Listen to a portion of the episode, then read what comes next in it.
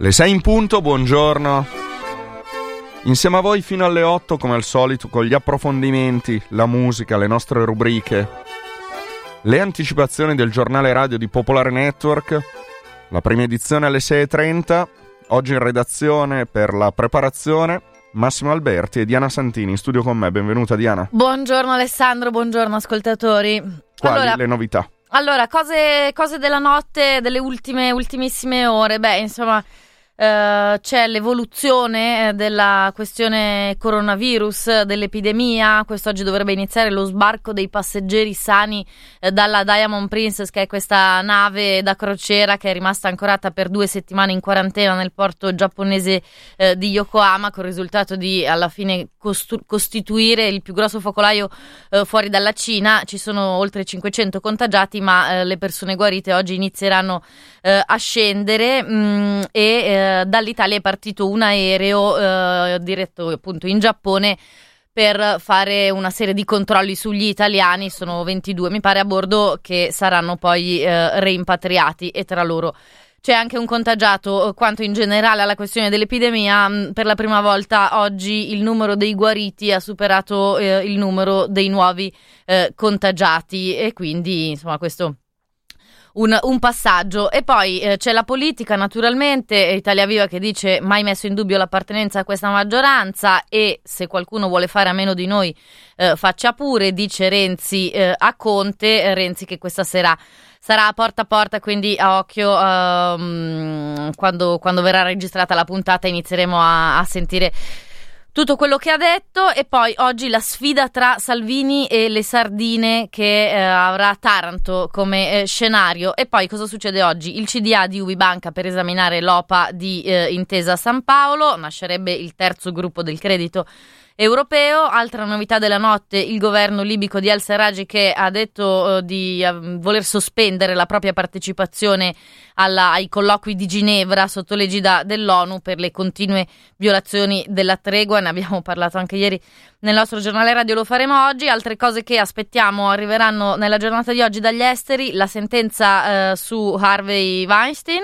e la sentenza in Turchia ai, mm, insomma, ai, ai rappresentanti rappresentanti di Amnesty International, agli attivisti dei diritti umani, 11, 11 mh, imputati ci sono e anche per questo c'è molta attesa. Grazie Diana Santini, buon lavoro.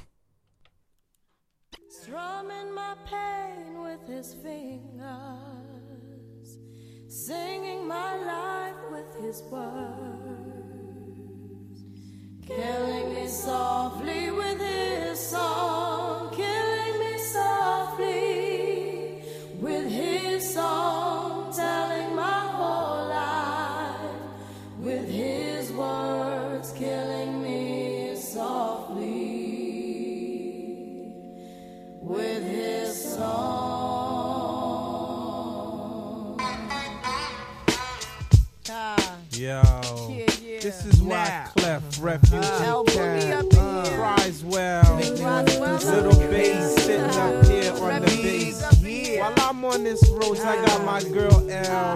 One time, one time. Hey yo, L, you know you got the lyrics. I heard he sang a good song. I heard he had a style. And so I came to see him and listen for a while.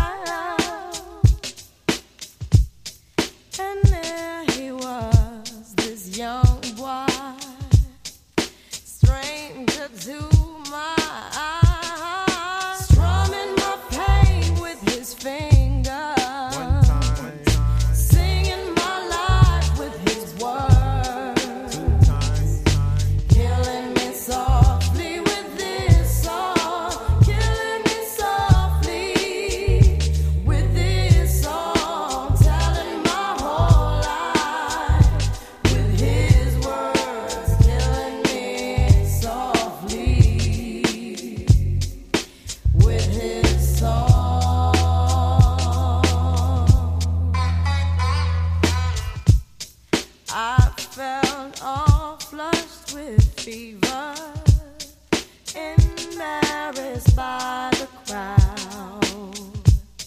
I felt he found my letters and read each one out loud.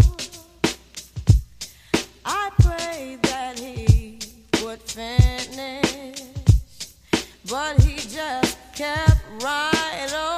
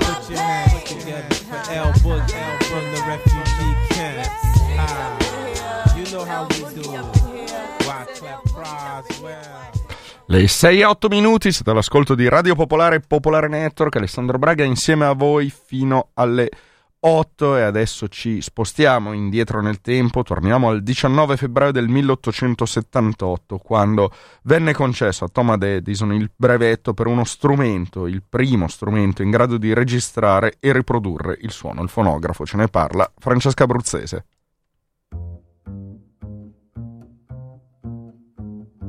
Il 18 febbraio 1878 Thomas Alva Edison otteneva il brevetto per l'invenzione del fonografo. Lo strumento permetteva per la prima volta non solo di registrare ma anche di riprodurre il suono. Una punta di metallo incideva su un foglio di stagnola le vibrazioni catturate dalla membrana usata come microfono. Tra l'incredulità dei suoi collaboratori, Edison registrò Mary aveva un agnellin, la filastrocca inglese per bambini. Inizialmente Edison non comprese appieno le potenzialità della sua scoperta. Il fonografo era visto come uno strumento da utilizzare negli uffici.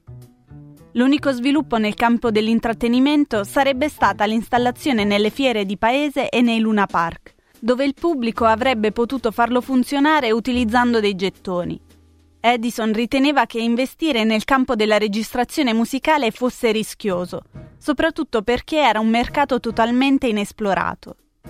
Pochi anni dopo, Chichester Bell ed Emile Berliner proposero un modello che utilizzava cera su disco invece del foglio in alluminio, che permetteva una qualità di audio molto migliore. Tale invenzione venne chiamata grammofono. Il grammofono prese piede molto più velocemente del fonografo di Edison, che invece faticava ad inserirsi negli uffici per i quali era stato pensato. Fu così che anche Edison cominciò a vendere i cilindri preincisi per l'ascolto in casa di brani musicali.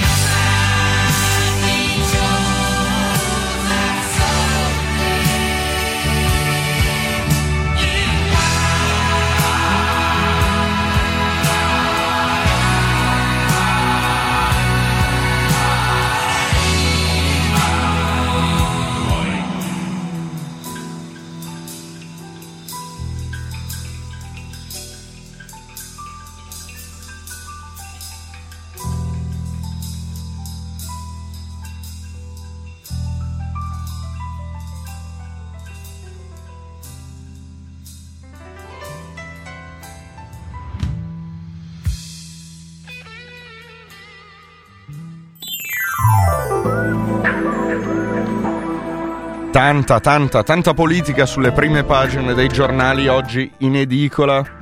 La sfida Conte-Renzi, così il Corriere della Sera. Lite sulle intercettazioni, poi tregua. Il Premier pensa ad una verifica in Parlamento. Governo Conte sfida Renzi, lo aspetto in Parlamento. Questa è la stampa. Operazione Salva Conte, invece il titolo della Repubblica che parla dei cosiddetti responsabili democratici, insomma un gruppo di senatori pronta a lasciare Forza Italia con le parole dell'ex ministro berlusconiano Paolo Romani, saremo interlocutori dell'esecutivo. Il manifesto sintetizza pentola a pressione, così le eh, pressioni appunto all'interno dell'esecutivo. La guerra di nervi, scrive il manifesto scatenata da Renzi, si mimetizza con un doppio voto di fiducia, oggi sul decreto mille proroghe e tra oggi e domani sulle intercettazioni, ma ormai il fuoco amico contro il governo è un crescendo dalla prescrizione alle nomine alle elezioni regionali.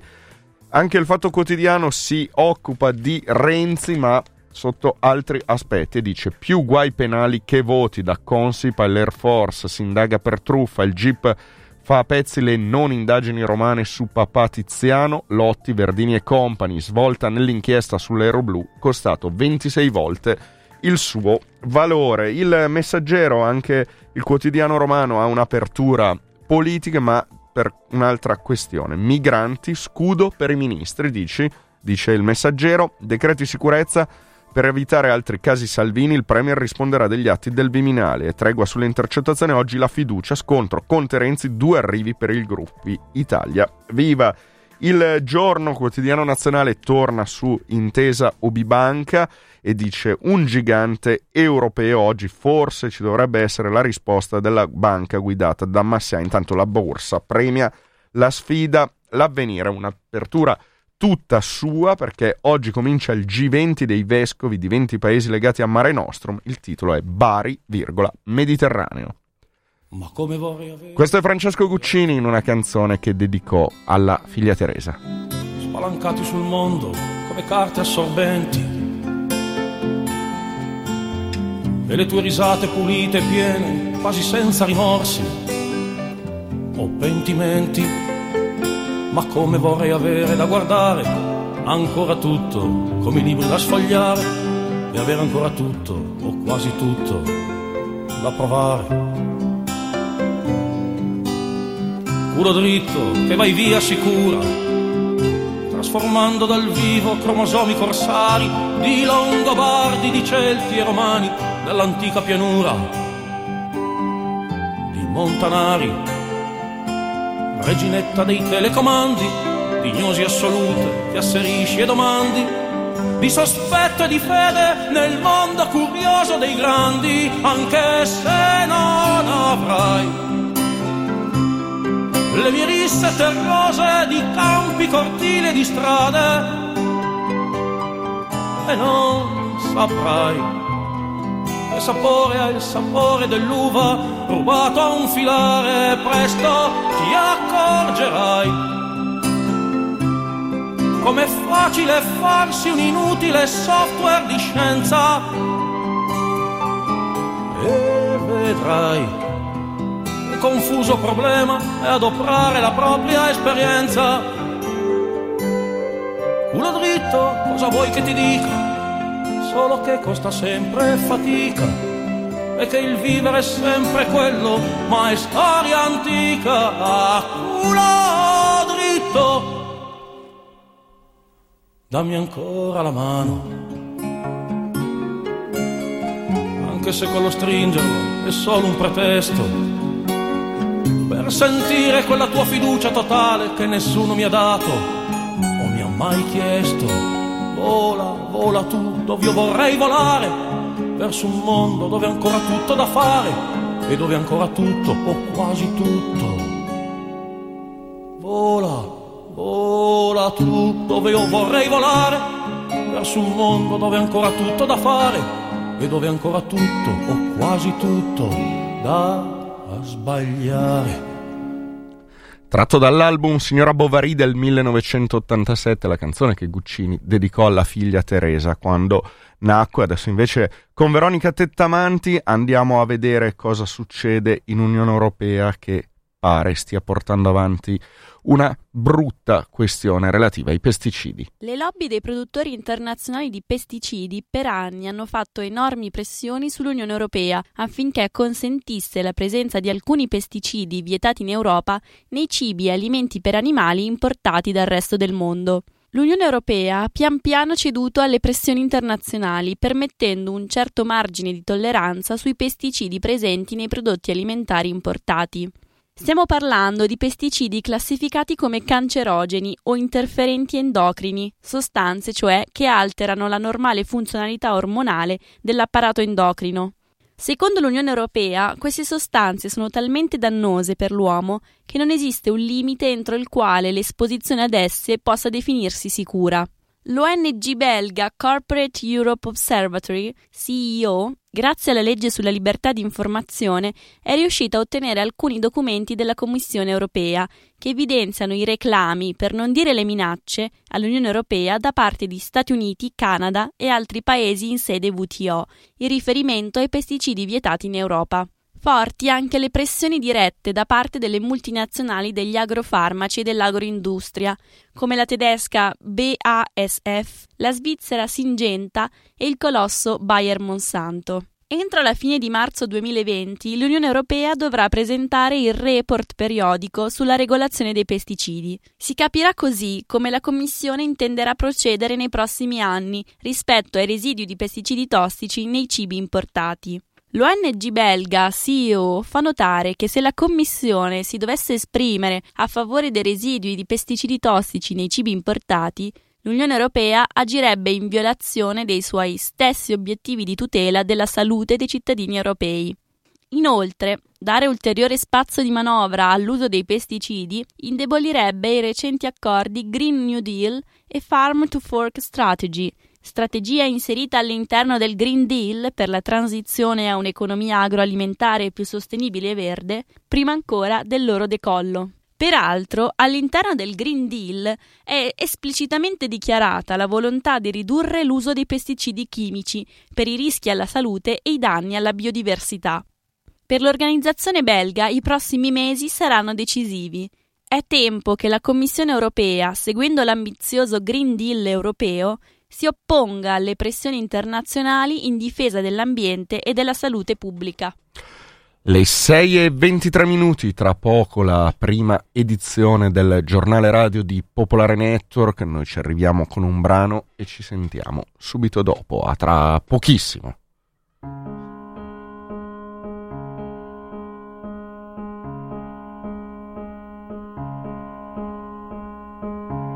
Somebody said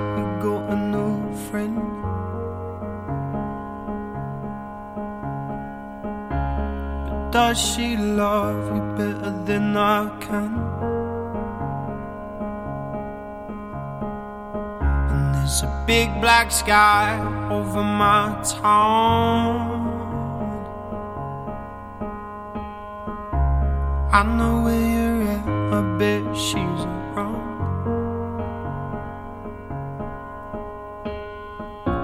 And yeah, I know it's stupid, just gotta see it for myself. I'm in the corner, watching you kiss her. Oh, oh, oh. And I'm right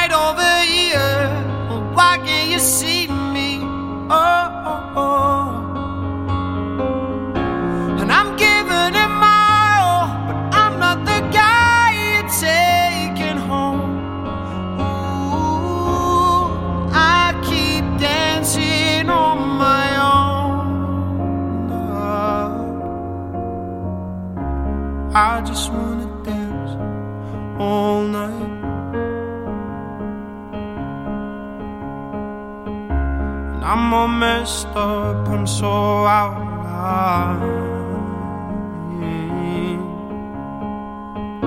Stilettos and broken